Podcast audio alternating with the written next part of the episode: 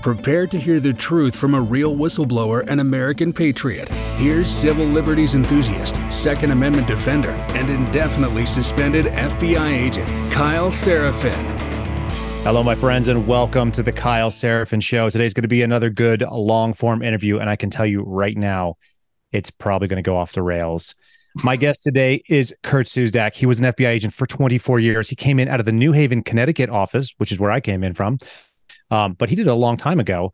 And then he has some sort of problem. He's been trying to convert to be a liberal for a very long time. So he went to Boston University. He went to Loyola uh, in New Orleans. He got a master's degree in cyber from uh, Norwich in Vermont. He continued to go back to school and he just got more and more ornery. And he was a thorn in the side for the Bureau while he worked for the FBI. And now he's a thorn in the side for the Bureau, even though he doesn't work for the FBI. I think he just does it for fun. Our conversations have been uh, pretty epic over the last couple months.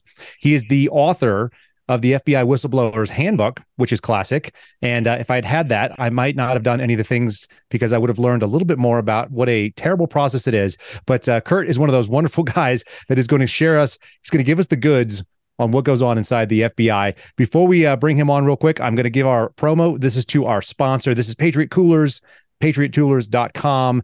Give them your attention for just one second, and then we're going to bring Kurt on here and we're going to get out of control very, very quickly. We want to thank Patriot Coolers for sponsoring the Kyle Seraphin Show this month. I carried their first generation tumbler on surveillance in a dozen states since 2017. Right now, you can use promo code Kyle to get 10% off and free shipping over $50. Now, we all want a hot or a cold beverage to stay that way, hot or cold. These days, I carry a 30 ounce tumbler for smoothies, and I have a 19 ounce coffee mug on my desk when I'm recording. If I'm out with my kids, I've got the one gallon jug so I can refill their water bottles and keep them cool.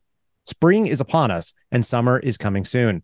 If you are in the market for a high quality piece of outdoor gear that's going to last and support your values, please check out patriotcoolers.com for either a hard or soft sided cooler. If you're doing an RV trip, you're floating the river, making a long Costco run, or you're sitting on surveillance, check out patriotcoolers.com. Your purchase is going to support our show and disabled vets. Patriot Coolers has given nearly $400,000 to updating the homes of post 9 11 disabled vets so that they can enjoy the liberty and freedom at home that they fought for over there. Again, use promo code KYLE for 10% off, and shipping over $50 is always free. Thanks for checking them out, y'all. Okay, so people always say without further ado. I guess all of that was ado, so we're not gonna have any more of it.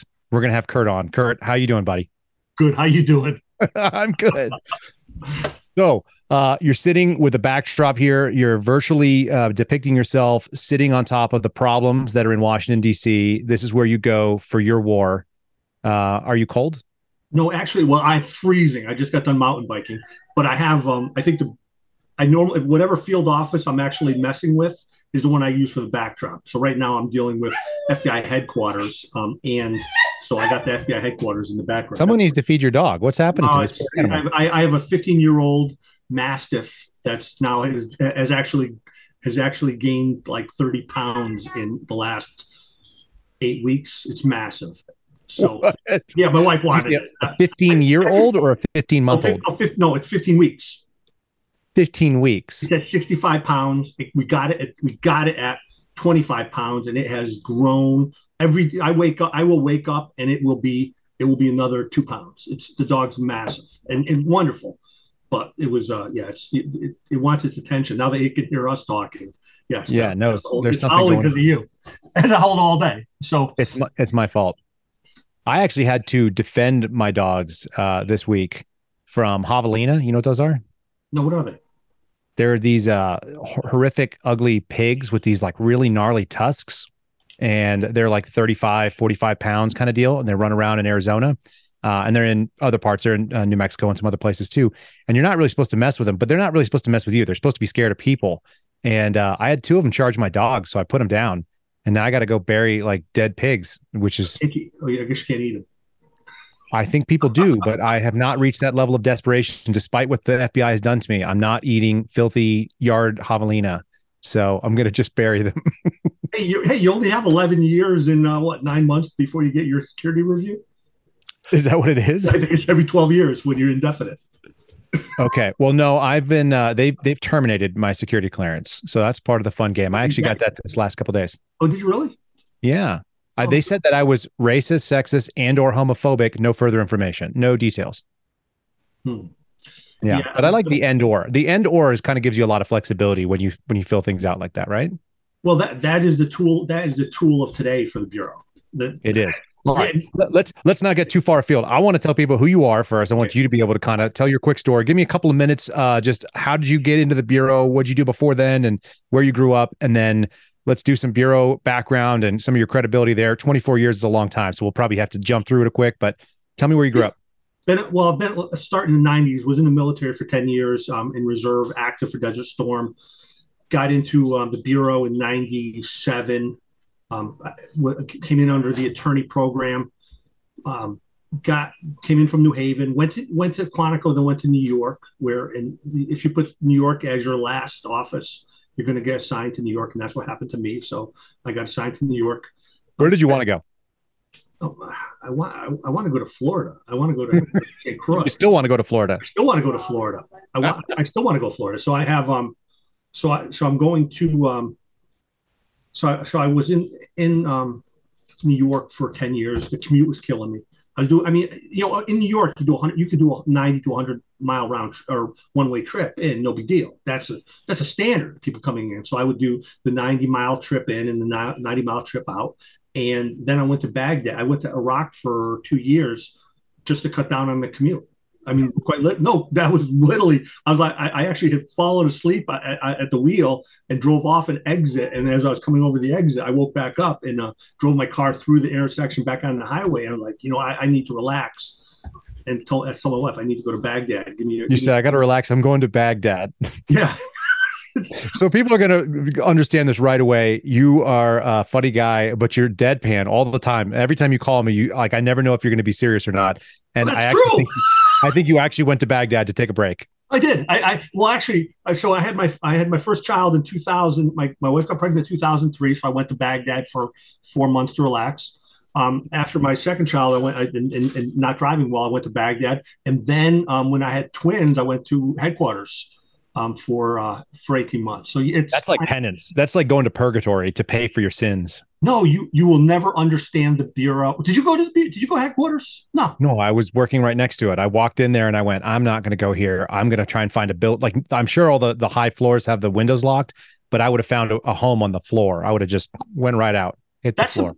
That is the most okay. So I practice I practice law. I do cybersecurity, but practice on the side. The most asked question I get from people call a, agents call me up is, should I go to headquarters? And my answer is one hundred percent, absolutely yes. You can't Right. possibly understand the FBI until you have sat in headquarters for um, three weeks, four weeks before you're like, oh my god. Oh, I mean, I, I probably have cumulative three weeks worth of time in headquarters. Yeah. I didn't like any of it, but I, I actually sat in an elevator in headquarters and had some people from a group called RMO, which I don't even understand, and they were actually figuring out how to um, Turk, which is apply time codes to agents who are were using the restroom, and they, because they What? want to be able to micromanage time of agents. And a- after I walked in the elevator, listened to this, sat there, and and finally said, "You guys have no one has any experience in the field here. They're trying to do Turking for." extra time to make agents more efficient from the office in, in, in, FBI headquarters. And once No. you until you've seen that and realize that's true, you can never really understand how bad the bureau, why the bureau is so bad. I would have loved to Turk uh, bathroom time just between you and me, and that would have been fantastic. So uh, Turk is time utilization, whatever R and K. Yes, yes, But, but yeah, so it's how we bill hours against cases and, and work. Uh, just for people that are kind of hearing us banter around with this kind of silliness, I I had a brilliant idea. My, my training agent, this is like this is how much reverence I had for the FBI right away. My training agent, so you know, my first probably I don't know six eight weeks, we go get access to the Hoover Building. Um, my training agent didn't speak English as a first or second language, so we struggled to communicate sometimes. But we we kind of he's a meathead, so we kind of got through like with grunts and stuff like that. And uh, and Lou and I decided that we could probably sneak in with like white painters uh, jumpsuits, right? Hmm.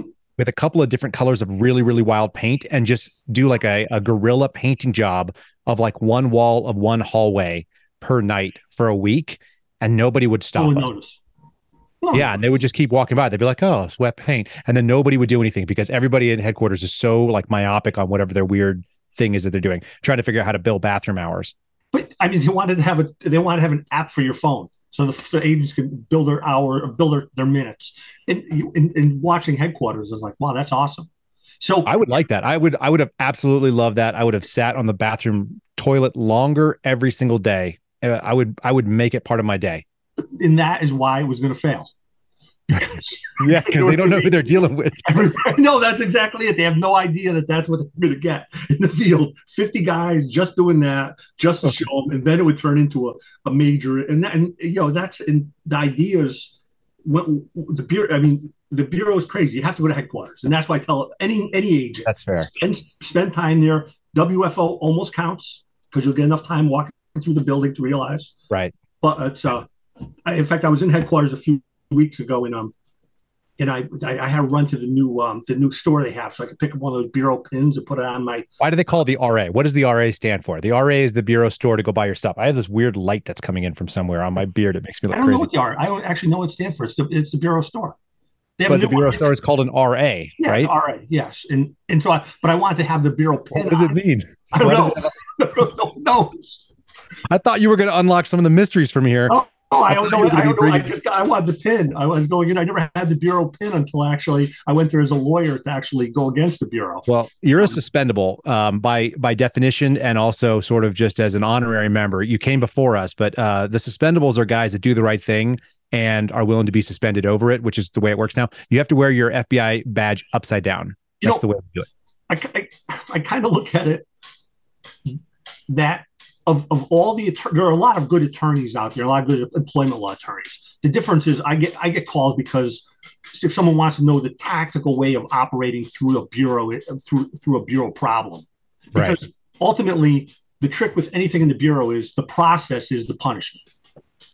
That yes, is, we've said that so many times. We're going to get deep into that. Yeah. What did you so, What did you do when you were at headquarters for the for that period of time, eighteen months? The bureau. I went into internal investigations. Of course, you did. How did that? What did you think about that? You know, I there was it, w- it was one one of the best learning experiences I could have had, um, because there is nothing better than having some HRT guy who gets arrested or gets gets um, in trouble because he has his girlfriend in the bureau car and calls me up and says, "Hey, Kurt, can we just push the formalities aside? Could you give me my uh, suspension over the over the Christmas break?" I like that. so, that that sounds far too realistic for that to have not actually happened. That had then that was well, but it, I, I did not have a high conviction rate because um because a lot a lot of the because of how the bureau does its internal administrative misconduct investigations, a lot of them are garbage. And, and also, are you incentivized as an investigator there to have a adjudication against the person you're investigating? Does it matter? Do you get paid any differently, or do you get? How well do you think that would work for me?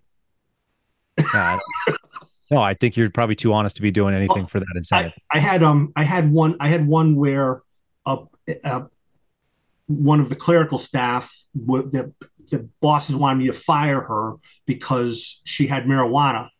Um, she got caught and arrested. And, and so I'm like, and I got the call from all the bosses. She needs to go, and I'm like, okay. So wait three weeks to call the woman up and do it, set up an interview, and she denies it and then said, okay, so where was your car? And she's like, look, I, I drove down, I got pulled over and was, and the guy could smell marijuana. I have no idea what marijuana smells like. Um, she took a, she took the um, test. She had no, no drugs in her system and they still want to terminate it. Come to find out her, um, one of her children was a vet that had a marijuana card because of a serious, serious injury he received overseas so he was so he was in combat. He had that he had PTSD, and he had the um, he had the he had the marijuana in the car, and they were going to fire her, even though she had no idea. And when you look at her, this is, this is one of those people who's like 65 years old, sits at her desk. She's the, the rotor. She's she's just not the person to do. right. unless, she, unless she's got glaucoma, she's not. Uh, no, not, and, and they, we have to fire her. It's like it doesn't make any sense. You know, generally. They, did, did they hate her for other reasons, or they just wanted to? No, no, because it made, it made it, because they um they were convinced that she did it, and that was it. And then at the end of it, come to find out that that there was a, there was a logical reason, and I um you know and, and, and she she probably still got punished for something. right, of course. But she was going to get terminated. I mean, she's going to get ter- she wasn't going to get terminated. The the a lot of the a lot of the problems um, that when you when people get administrative misconduct referrals, a lot you know, I think they only ta- they only took at that point about one third of them, one third of the ones that were filed. But it's a management tool. It's not if you file a misconduct referral as an agent, it's not going anywhere unless you're in management is the only way the misconduct referrals are going to work. So anyone who thinks it's just a process where I can call up if I see misconduct, they're just fooling themselves because that's not what it's for. Okay. So you said the process is the punishment and that the ability to file for internal review is all managerial tools to get rid of people that they don't like. Is that essentially punish what you're saying? Yeah, to punish people. It, I mean, it, well, they're looking like this. If a retaliation complaint. I think they had at one point 300 retaliation complaints and they investigated a grand total of one. Retaliation mm. complaints by their nature are only going to be against management. Sure. So you're so they they the bureau the IIS and, and wasn't they were not investigating retaliation complaints. Don't investigate anything else against people, but retaliation is a management issue. So it was never they just wouldn't do it, and, and, and that's still the case. That's so troubling. All right, so I'm going to throw something at you. You tell me what you think. I found out from Steve Friend, um, who's another FBI whistleblower down in Florida, and he said that when he referred something to the OIG, the OIG responded with a declination letter saying we're not going to pursue this. And when his attorneys followed up on that, the attorneys found out that they respond to every single allegation and complaint with a declination and then they choose to either investigate it or not after that. But by sop they decline them all so that people don't say that they didn't investigate anything or they didn't get a response. Does that make sense to you? That's a good thing. Here, here's why first all all of any oig complaint is going to go through the bureau system so if OIG gets a complaint, they're going to file it somehow and let the bureau know it exists. But if but if OIG is part of the Department of Justice, so their investigations could take forever and a day. If they did not send you a declination letter, then you could you could theoretically have to wait a long time to get into a group called um, the whistleblower court, which is or it's not court, it's ORAM, it's the Office of Attorney Recruitment and Management.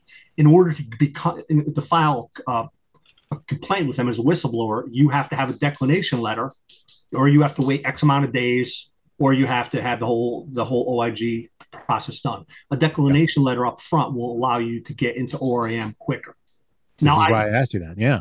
Now here's a question: Should I have been should I have been nicer to ORAM, OARM? The Office of Attorney Recruitment and Management? Should I have been well, nice? You, have to understand they spend they spend half their time at the college with handing out tickets for uh, join the join DOJ. That's what they do for recruitment management, and they also are the FBI's whistleblower court. I actually think. Why is that a thing? Well, because well, never, every every every other place, every other agency in the country uses uses MSPB for their for the whistleblowers. Right. The FBI only the FBI uses ORAM. Why? I think it's a cruel joke. No, I, th- I think no. It, I mean, you these are the guys. These are the people that are sitting there doing doing going to law schools, handing out brochures. You want to join DOJ, and on their right. part time, they do they they were doing um, whistleblower complaints. I mean, and that explains why for the first two so from 2000 the I think the first 10 cases they had between 2000 and 2010 and this is on an OIG report it took on average 8 to 10 years to complete one case that was an FBI whistleblower case. Now let's put that in perspective. The statute of limitation for most issues regarding RICO are only 5 years. So it takes them twice as long to do as a statute of limitation for most substantive issues regarding within RICO and and, it, and so I think I may not. I think I'm correct when I said the only the, I'm the first person that was ever able to win in ORAM and still be an employee in the bureau because the process took a decade or more. And yes, and so that process. So so when when I started this, I never actually thought ORAM was real. I just assumed that was a, it was a joke. And and come to find out, I I actually prevailed in ORAM. But it is a joke. It's just it's also real. Well, I, I can't. I can't. It's no. I'm saying it's for the first for the first part of it, if, if any any process that takes ten years is not real justice. Right. That's just waiting for people to get out of the bureau or force them out. If you have to wait ten years to have an adjudication, you're done. With in in my case and in cases afterwards, the um it took on average I was taking ah, 18 months, a, a year and a half, which would be significantly less time than it took beforehand. Now there's a combination of factors. And I think one of the combination of factors was was the fact that before I, I, took the information that people that I learned from other agents beforehand, and there were a whole bunch of agents who had lost, or there was a group called the SERG the SERG Five um, that was down, down in SERG. There was a bunch of whistleblowers. There were a, a number of different individuals who were uh, by themselves. There was all, all Jane Turner, um, Fred Whitehurst. They, they were they were part of this, but the only thing that worked between 2000 and 2010 was Jane Whitehurst and, and Fred, or Jane, Jane Turner and Fred Whitehurst going to the press, going, getting their, their story out there in public. Nobody won in ORAM. And, and, and so before me, everyone it took on it, uh, it, only four cases had won in the entire what 20 years ORAM was doing whistleblowers.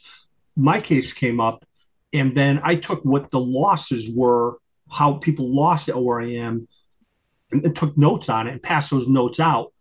And those, and that's what that book is. The book is my is basically my litigation notes for how to win an ORAM and how to and and so I took that and other people took the information I got, took some advice, and then they were able. Some people have actually won. Now, if you look at the funny thing about EEO for the FBI and the whistleblowers was generally only one person was allowed to win per year. Now, they, ORAM reports to Wait, Congress. what? Wait, whoa, whoa. okay. EEO is the Equal Opportunity Employment version. The yes. FBI does their own complaints, and then the other one, the whistleblower. You said only one person's allowed to win per year. Yeah. Okay. What? Well, you go if you go if you look at their stats, that you, that's what you'll find out up until I mean it was dead. It was a dry river until I came. My case came. Now there's a win. Then all of a sudden, about one per year wins, and because it, it ORAM, it, it, people think of it's like an informal process, and you can't look at it. It's like going before the United States Supreme Court. It really is. You you really have to have your ducks in a row, or you're going to lose. I was not nice to them. I got to tell you, when I sent my stuff over the first time, they declined it. And then they got it the second time and they wrote back to me and they said, Are you represented by counsel? And I go, Yeah, dummy, same person that you you wrote to nine months ago about the same issue. And they go, Oh, can you uh, show us cause? And I was like, Do you want me to copy and paste the email that I've already sent to you? And they went, No. And I go, here's a thousand pages the FBI came up with. They said it wasn't discrimination. It's obviously whistleblower stuff. I've never had a problem. So I sent them all my stuff. And then I said, hopefully you do your job this time and read it. And they said, thank you so much. Uh, I think we have everything we need. so they were actually, you get, you get a. Not nice. No, not yet. I mean, this okay. just happened. So I, I don't, I don't expect it to go well, but I also had like, it's like, who are these clowns that we're dealing with? There's no reason to be nice to them. They're, this, it's the same Peggy. I've talked to Peggy six times, and Peggy is like every other government employee. I don't know what Phil. What's what's Peggy's real name? I, I don't know. Yeah. Did, no, didn't you say there was like a like you had a name for like the, the standard government employee that just doesn't do their job? Oh yeah, the acronym uh, a TSE, typical support employee. They're there all, it is. They're all the same. Well, the, the the person who did my case was uh, Delaney, and since since she actually voted in my favor, I'll say, okay, she did she did well. She sounds awesome. Yeah, I'm awesome. She voted, okay, but but but the but the fact is, what happens is people take that and they assume it's a it, they people assume that it is an informal process, and if you lose at any step, you're gone. And if you're gone, imagine in the FBI, a hammer immediately drops on you, which is the retaliation that you're going to get after you lose an ORM case. Because what if, if you've already been retaliated against? I think you got nothing to lose. Oh no. That's when the jail time shows up. Is that what you, I'm dealing with? Exactly. if you're still in, you're just, if you think it's bad beforehand, you you think it, it gets worse. I mean, that's that's very uh, disheartening. Thanks so much for that. All right, tell people what your whistleblower. Uh, what, what was the whistleblower complaint that you made, and then you know what was the fight? What did that look like as you fought through it? Because I don't even know what you actually. I don't even know that part of you. You well, and I get sideways so fast we got to jump back to the one percent. Now, okay. if you go, if you go to if you go to EEO, I, I told you that only one person wins per year in EEO. Okay. Now there are tracks you can take. You can after you get your you, the FBI does investigation, which is basically like the three blind mice or the Keystone Cops doing investigation for an EEO case. I mean, literally what they do, it's it's the only place where the FBI is going to say, look, it he said one thing, she said something else.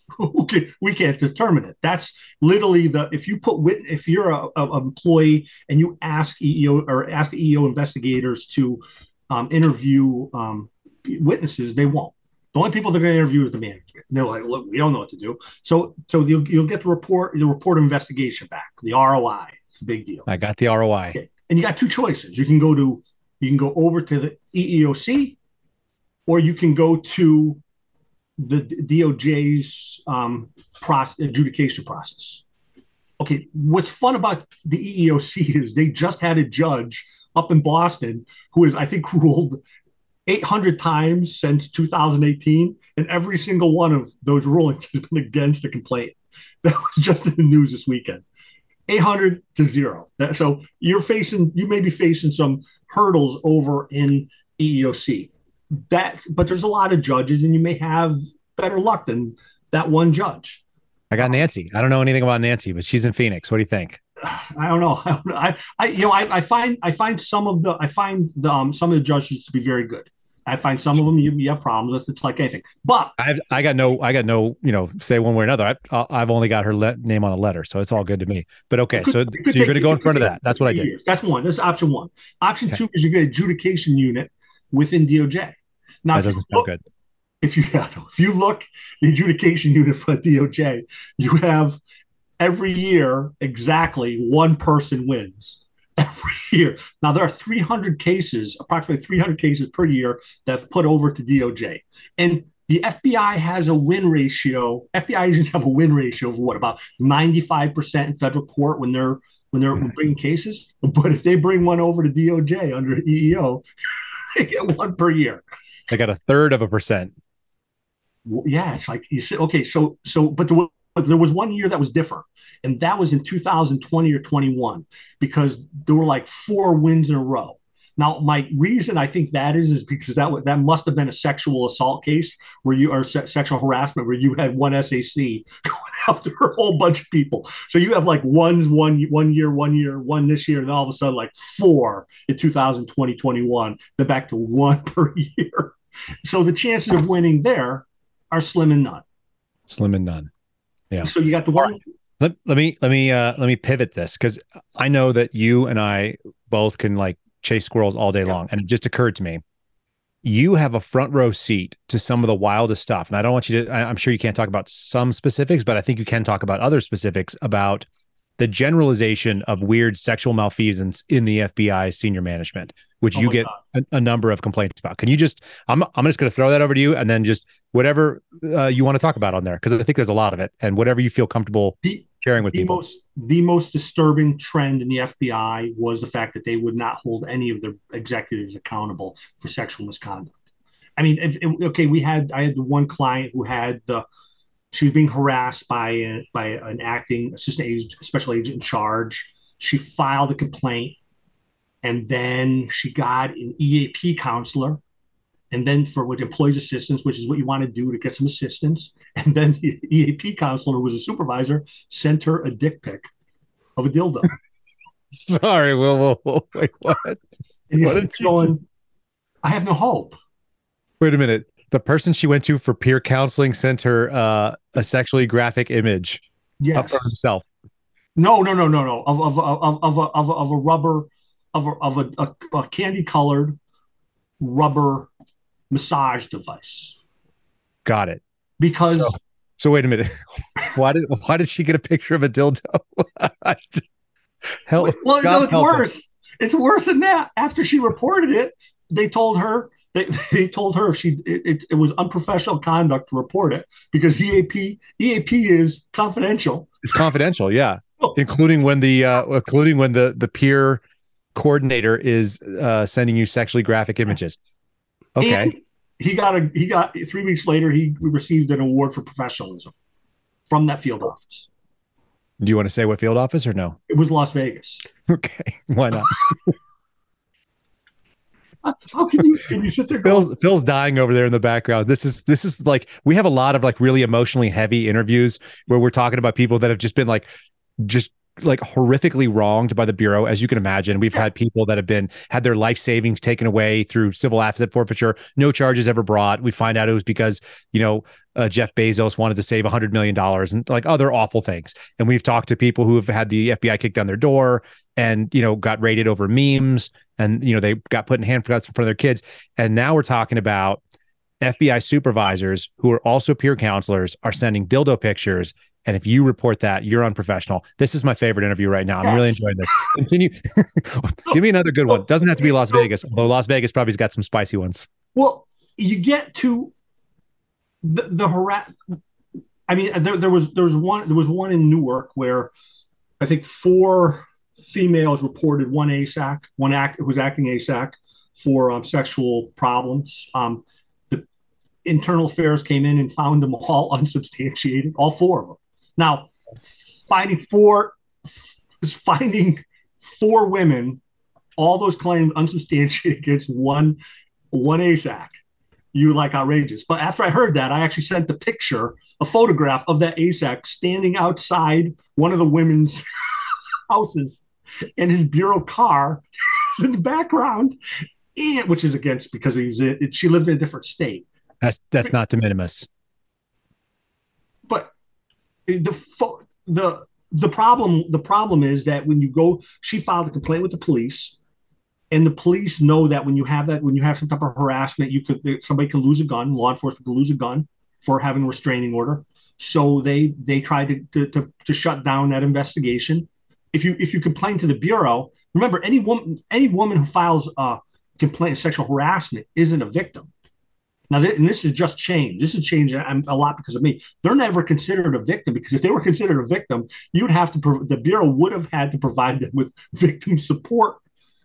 Yeah, we have victim advocates inside the FBI. Yeah, they, are all they were uh, until until the first one I've seen was that case I was doing where I was like, she's a victim, and finally the bureau allowed a victim services person to um, be with her, but they also told the other victim services people you can't tell that to anyone out loud. We're not really supposed to be doing so still complaints. And then I, I hear that from I heard that from actually somebody else. I told someone look for victim services, and then the, then the victim services person said, "Hey, we're not supposed to tell you that we shouldn't be doing that because it's you know it's you're technically we want to keep you as a complainant because then you don't get services." Complainants don't get services, victims do. Let me ask you this: the um the reason why you could lose a weapon if you are credibly accused of some sort of either domestic abuse or uh, sexual harassment, uh, like stalking type stuff, is under the Lautenberg law. Is that correct? Or the Lautenberg rulings? That's what we have that paper. Oh, wait, go go go to um. Uh, was Indianapolis where they had one agent who was um, who was arrested for choking his wife, but because he was well liked by his SAC, they let him keep or they, they let him keep his gun. He was what? He was well liked. Is that a, is that a, how do you adjudicate well liked? he was he was pinched for choking his significant other. And then inside that field office, there was a victim, and they were going, they're targeting the victim of, of another domestic violence, but letting the accuser in a in, in, accuser, a guy arrested, keep his gun during the pendency of the criminal charge. Did he get convicted? No, no, because you already know it's going to be it's, it's already a setup right there. You know the fact if I'm a pros if I'm a legit prosecutor, I'm asking to have the gun taken away because he's strangling people. Not we should right. let him go out and be a SWAT operator. I mean, what? Of course, it was a SWAT operator. Thank you for sharing that part too. Um, so, so the processes uh, not are just they're not just part of the punishment if you make an accusation or a credible accusation or you make a complaint, but they are also um, as part of the protection. It sounds like too for the people that are well liked, if possible. It being being liked. I mean, the, if I knew if I the thing if I knew now, because most people in the bureau are not whistleblowers um, intentionally. Mm-hmm. Because like private in private corporations, you can be a whistleblower and make money. Now there's no money to be made in whistleblowers in the FBI. Most whistleblowers are accidental whistleblowers because in the FBI, everyone is a mandatory reporter. So they think they foolishly think they're doing the right thing by reporting the misconduct of others. Yes. when they do that, the hammer drops on them because somebody somebody somewhere told me we were supposed to do the right thing for the right reason. That may have been Chris Wray. I, I don't know, but I think that's the thing he loves to say: the right thing, the right way, for the right reason. Oh. But that's not the thing to do if you want to keep your job at the FBI. Would you every, agree?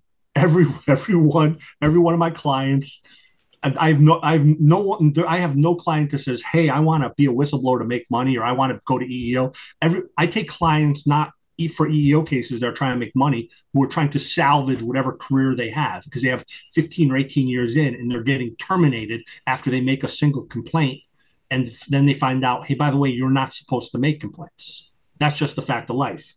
If I knew that early on, it would have made my life a whole lot easier. Would you have not made any complaints, or would you have just been more aggressive? No, why would you want to make complaints? They're just coming after you. what are you doing? No, I mean, you be, no. What I would do is I become a manager. Then you can target whoever the hell you want. And got it. Yeah. With the trick, is, if you don't want to do anything, become a manager. If you go, if you go up the ranks, you move five times. You're assistant director at the end, and then you can do whatever the hell you want. Yes. There's no there, there, there's no one there's no one there's no accountability beyond ASAC. There, there's no accountability. I mean, look at the Navy. The Navy just released, just removed. I believe it was the commander of the air wing in Guam, or one of the one of the air. One, I mean, the Air Force will remove people on a regular basis. The Navy makes it very public when they remove a commander of a fleet. They literally will put that in the news. Hey, we just removed the Seventh Fleet commander, whatever. You don't see that in the bureau. No, never, never. That because no, they let you retire and then they come arrest you for being Charles McGonigal, right? Isn't that the way it works? No, no, no, he, he, he, that's the exception. I mean, the only the only one I thought was funny was the one who got arrested. I think he worked for um, he worked at Quantico, and then this, this man was a true believer. He worked at Quantico, but evidently he spent his time growing growing wine, um, grapes for wine um, outside his house, and then he got pinched for um for the time card fraud. Yeah, but he was like he literally had a whole winery going. who who was that? Because I've heard this story, and I don't think it was from you. I know this story. So the story was that he was taking sick leave, but he had to go and handle wine business, and so they ended up getting him for like false statements, and then also for time card fraud because he was out there handling his vineyard when he was supposed to be sick, and that's not an appropriate approved way to use leave. And he even had other leave. He was just. wait, wait, first of all, well, if, if you have a, you have to report the jobs that you have. Right. So say, um, FBI, I would like to start selling alcohol on the side. when you say it that way, it sounds way more insidious. If you just said, I wanted to have a vineyard, that makes you sound like you're kind of a person who is involved in agriculture. Vin- people who have vineyards are, are agrarian but uh, people who are just selling alcohol on the side like that's that's like my grandfather who went to uh, leavenworth for being a bootlegger get charged Not, he did I mean, yeah. okay a true agent's gonna say look it i want to i have to disclose something my wife has the vineyard right? That's what, the, that's what the agent's going to do. My wife has the vineyard. I'll have clearly, yes. clearly. Now, the other thing what I thought was funny about that was why take the time off? Because if you ever go on to Quantico, you know at three o'clock there's not there's not an instructor there was not an instructor anywhere to be found after three. Ghost town for sure. Yep. so you could so they could he had from three to whenever at night to go do his his, his help his wife out with the winery, and um. But he, he should have put his wife in charge of, obviously, but obviously. I feel like the uh, the person who did this was not an agent. Is that possible? Like he was like a high level support person. I feel it like that's be. what I it just, it just, doesn't. I mean, it, it, it doesn't have the, the fingerprints of how an agent would do business. I mean, uh, uh yeah. So yeah. so it, describe for people because I think a lot of people would find this fascinating. You spend enough time around them. You've also gotten a lot of complaints about one, some of the malfeasance of FBI agents that have gotten into management, but also the people that have been wronged give people a couple of different profiles of FBI agents that exist in the bureau. Like maybe like alpha through echo kind of deal like maybe a, like a five different types of agents. There's some commonalities obviously but you the shopper the weightlifter? Yeah whatever you got. Like there's like i know you know that you categorize people that when you meet them you're like oh you're that kind of agent. You well, yeah, I mean, what they would normally say, you have the shoppers, you have the weightlifters, and then you have the criminal investigators. So you got the shoppers and weightlifters are, are counterterrorism and the counterintelligence. That's from the New York office. That being said, New York, you can't. Which one is which? Wait a minute. Which one is which? You can't just throw that out there. uh, you have to look at them. You, you really to know. oh, either okay. So anybody working in um, national security could either be a shopper or a weightlifter, and you just decide when you look at their frame. What you want to do? Yeah, yeah. So okay, he's out there shopping, weightlifting. I mean, one one time I went down to, into the New York office and I was going to do something. I was a national security guy, and he had like 25 years on, completely spent. And he, he's like, his boss said, "Hey, Kurt, would you go with them?" And he was very hesitant to go in the Buick car, and he takes me down and goes, "Kurt, I I got to apologize." I'm like, "Why?" He goes, "Because I got to clean out my car." I'm like, "Why is that?" He goes, "Because I got newspapers in my front seat." So I walk over and look at, and he's got newspaper, literally rolled newspapers in his front seat. This is about 15 years ago. I'm like, they got newspapers in his back seat. I'm like, what the he hell? He does not have a paper route. he had a paper route. he would go home. He'd work the evenings. He'd go home and do the papers. And he was he's rolling. Throw, he's throwing the New York Post out the window of the Buick car. it, it, only, it only makes money if you're not paying for the gas. That's right. Yes, this is, and that's probably uh, one of those convictable offenses. Uh, Phil well, told me he was, he was not he was not long for the he was not long for the world. There was no there was no particular reason. He he he was months away from retiring, and um, and you're like, but in New York, he had he got the he got divorced, and in New York, you would find people agents that are in New York who are living in the office that are have suffering a divorce. What? Yes, that in the York field office, they have they have a nurse's office where you would have people that are getting divorced. They would either sleep in their Buick cars the, in the um, basement, or they would go to the nurse's office and sleep there at night because they got thrown out. But in New York, you're spending 100 miles each way for travel, 200 miles a day, going back and forth. You're gonna you're gonna lose your mind. I mean, because you can't, as a new agent, you can't afford to get a, a, a house in anywhere reasonable. So you're traveling a lot of miles. And, crazy. There, there are people living through their divorces in the field office. How many how many times have you seen this? Is this like you oh, saw no. it a couple times, but like it was regular? Yeah, yeah. Don't do that in San Francisco because you know what they did to Elon Musk about that. They they shut down that lady who was sleeping in the office. You can't use it as a dormitory. Yeah, well, you in the in the bureau in the bureau you can't. I mean, it's federal property. It, it's a long trip home. It's I mean, and you have yeah, you have a lot of guys who they have guys and girls, and they were you know someone got divorced, and that's that's what they do. New York is New York is its own field office. I mean, it's its own world of how you survive because people in New York are purely. I mean, you have great agents who are trying to do whatever they're doing, and then ha- they have to suffer a commute that is good. That could be. I mean, I've had my commute 14 hours long going home from traffic. It took you 14 hours to leave the field office and get to your home. Yes, because of traffic on 95. It was it was the summer. It was busy. There was a shutdown. They locked the road down, and that was it.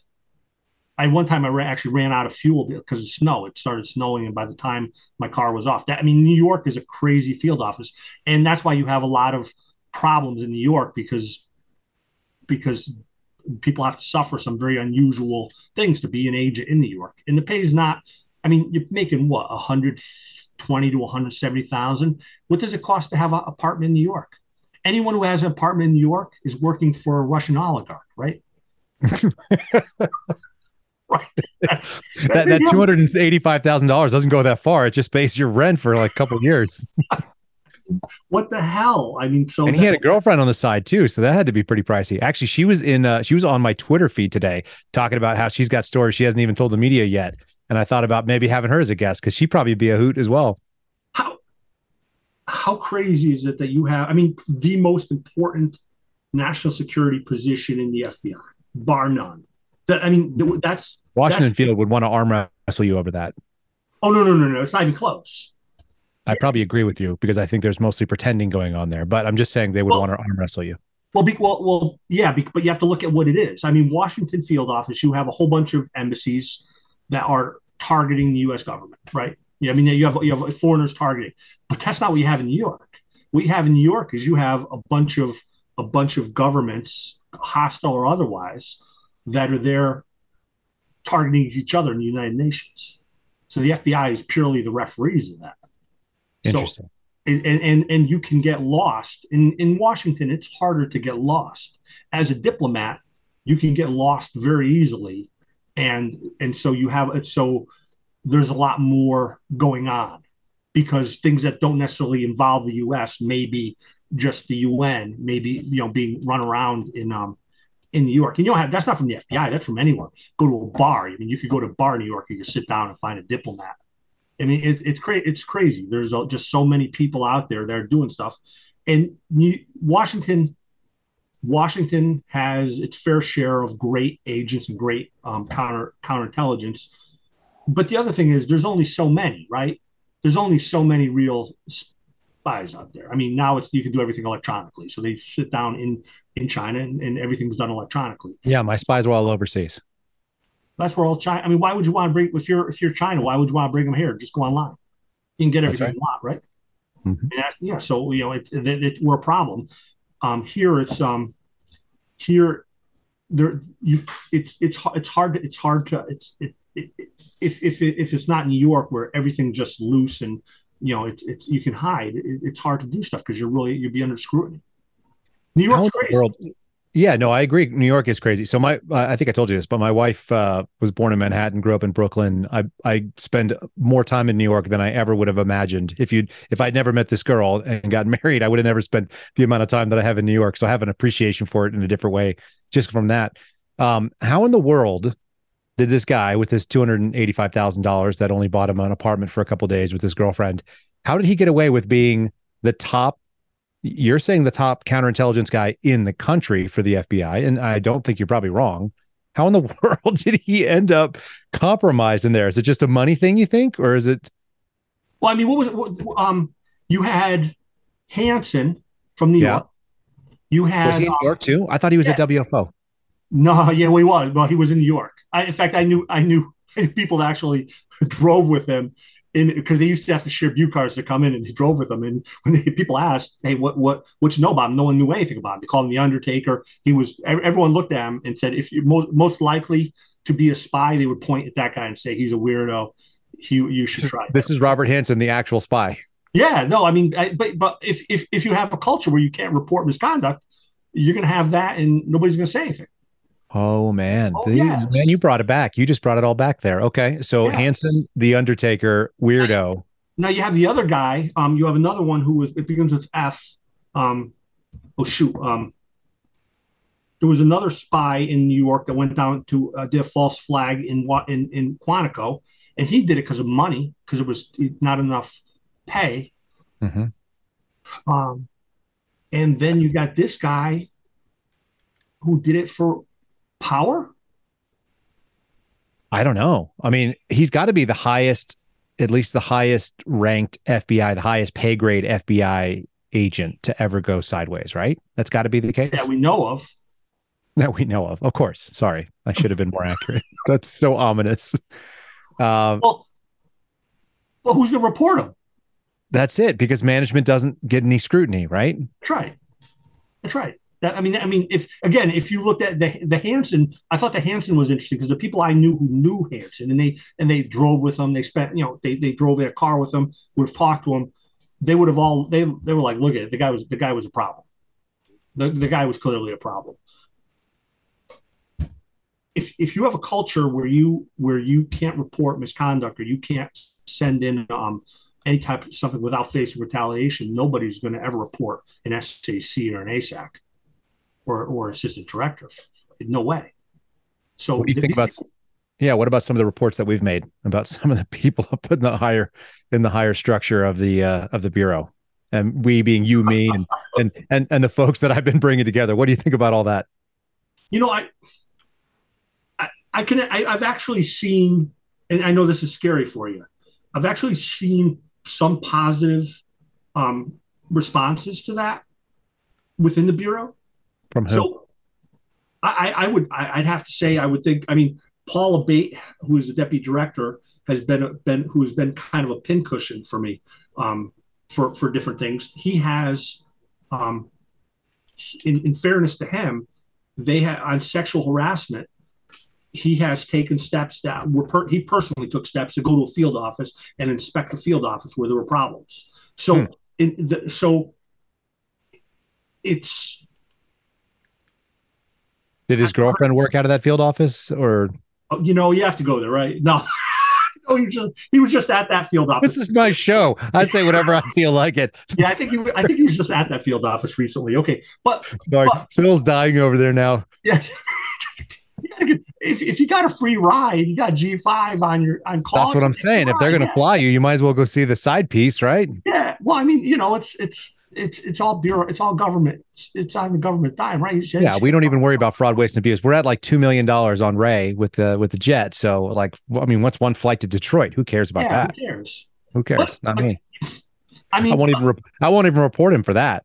No, I but but I but having the ha, seeing the women, seeing having having women call me up who are employees and be in tears because of what has happened and then have some positive response yeah that's big that's big i mean i had i have i have one uh, uh, at least one where some the person was physically assaulted inside hoover physically assaulted. And, and, and, and that, you know, and that's that what happens then is basically a boss will come up to you and say, Hey, um, if you don't file the EEO, we'll give you your, your um, OP, we'll give you a transfer set wherever you want.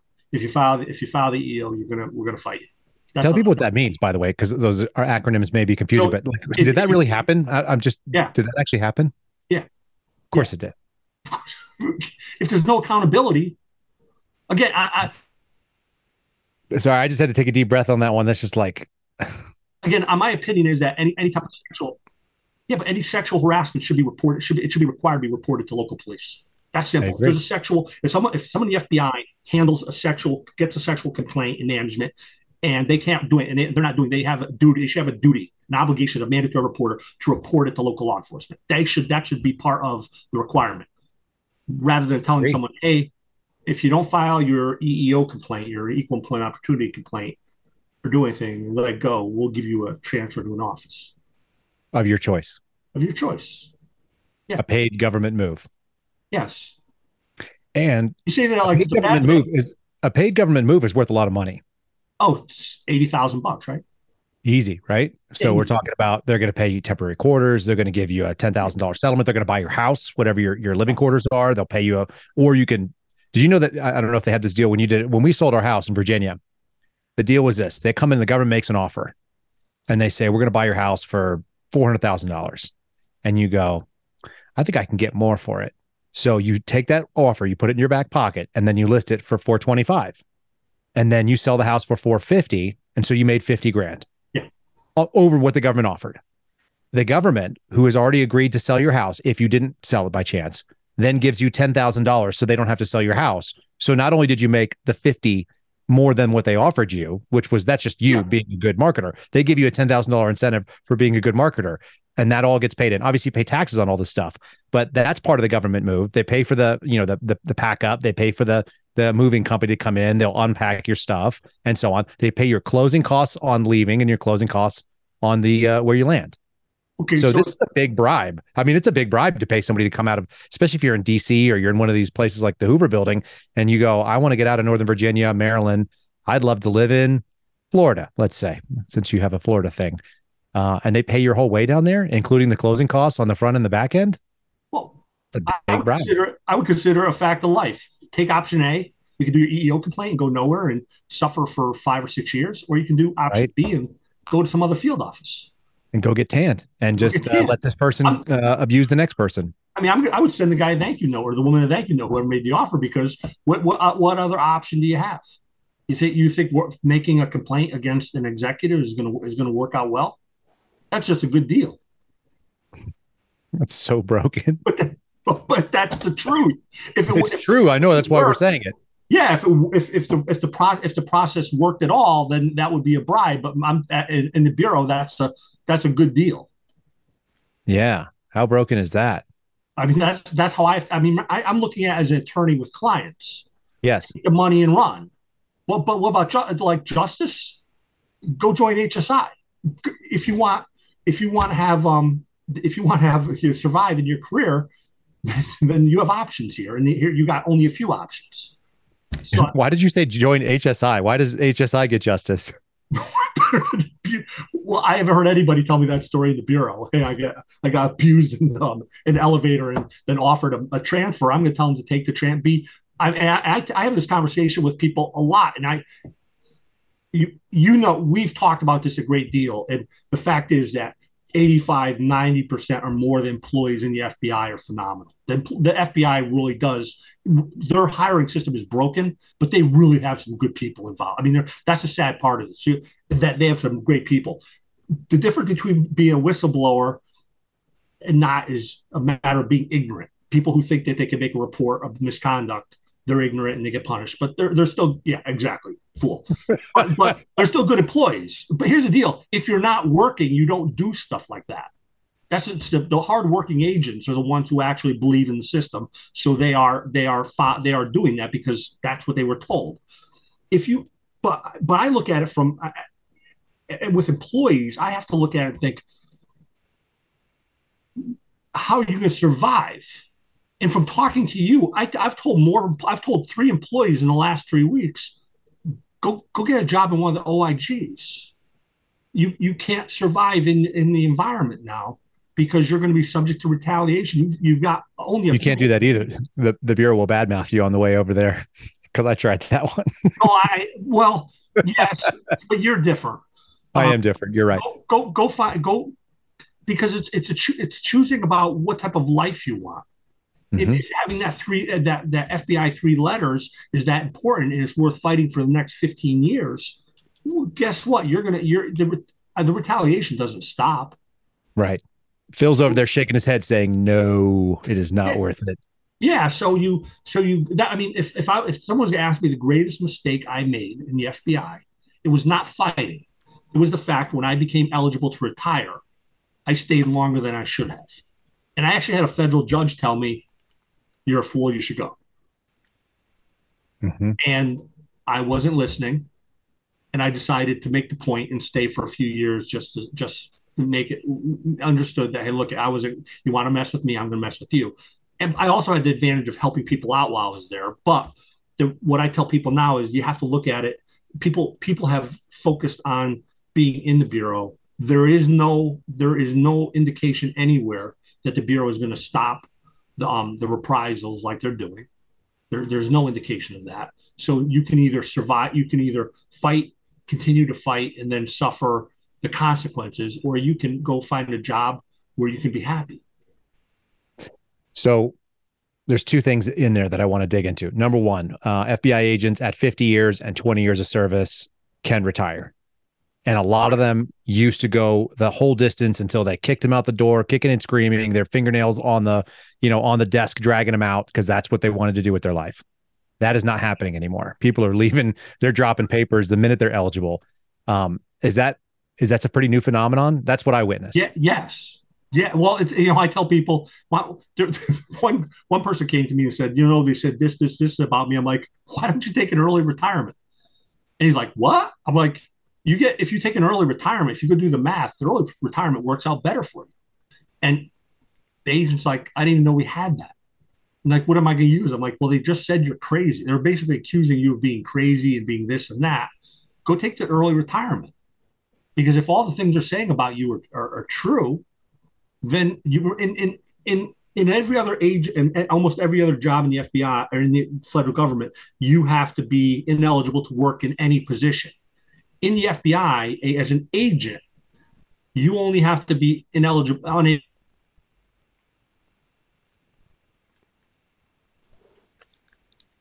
in the, in the position as an agent. Rules are different. I'm not the expert at. See, you should go for one. You, I'm not the. I'm not the, um, the expert at the at the um, retirement, but that's it, it. takes a little that. Look, if they said you're this, this, this, and you can't work, well, believe them, because if the bureau says you're crazy, they probably made you crazy, and then go take your disability retirement. You get to work at another job and earn 80% of what you're making before and collect your money and live happily ever after. And if you want a pretend badge, you hire me, I will send you a pretend ba- FBI badge at the end of it. And so you have a badge. But why why be in why be in an organization that doesn't want you? Think about the the tremendous um, brain drain that comes from that because all of that institutional knowledge for the people that are really in the, the most the probably not all of them, but the people that have the potential of being the, the highest tier of capable investigators, 15 to 25 years, they're all cashing out early and they're not retraining people. I, I got almost no experience until I went to to SOG with anybody that knew what the hell has been going on and had any kind of institutional background. And I think it's because we're losing those guys. They're just getting the hell out. They don't want to stick around. There, people people are leaving. The they're hiring right now. They're the, I think Wray said we're getting more hiring, but they're all hiring from with, within, and they're cycling applications two or three times now, taking people they rejected to get get the numbers up. That's that's a fact of life. I've heard that from multiple sources that they're can not. You, can you elaborate a little bit more on that one? Meaning that they they're taking people inside the bureau who are um, who are IAs or SOSs who are trying to become and who have been rejected, and now allowing them to be in the, to be to be agents.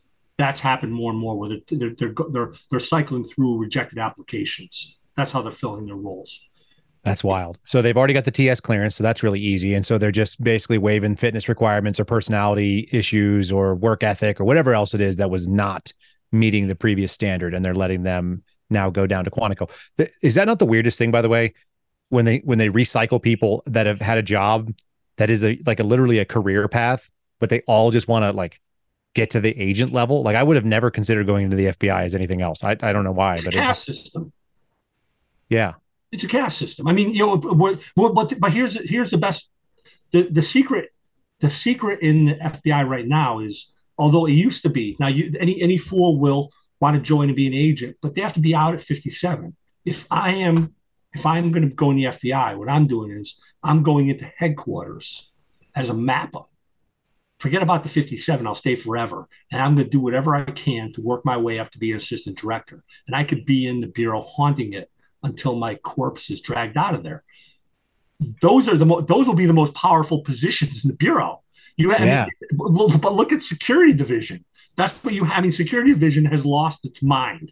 They are now for, they will the security division will will basically is basically the alternative for a failed in, internal investigation. If they don't think they can get you on an internal investigation, they're just going to revoke your clearance because there's a, there's a, a Supreme Court case um, U.S. Navy versus Egan that gives the federal government um, or the executive branch wide discretion on doing um, doing backgrounds. Up, we can't we can't question the background investigations or security clearance investigations because it's their job. So they can't get you on firing you for doing something wrong. So they're just going to yank your clearance, and then when then what happens is they apply stress to you at, at, that point. You're under you're you, you don't get yanked. You get a security clearance investigation. You're going to end up with a polygraph. You may or may not know what you did wrong.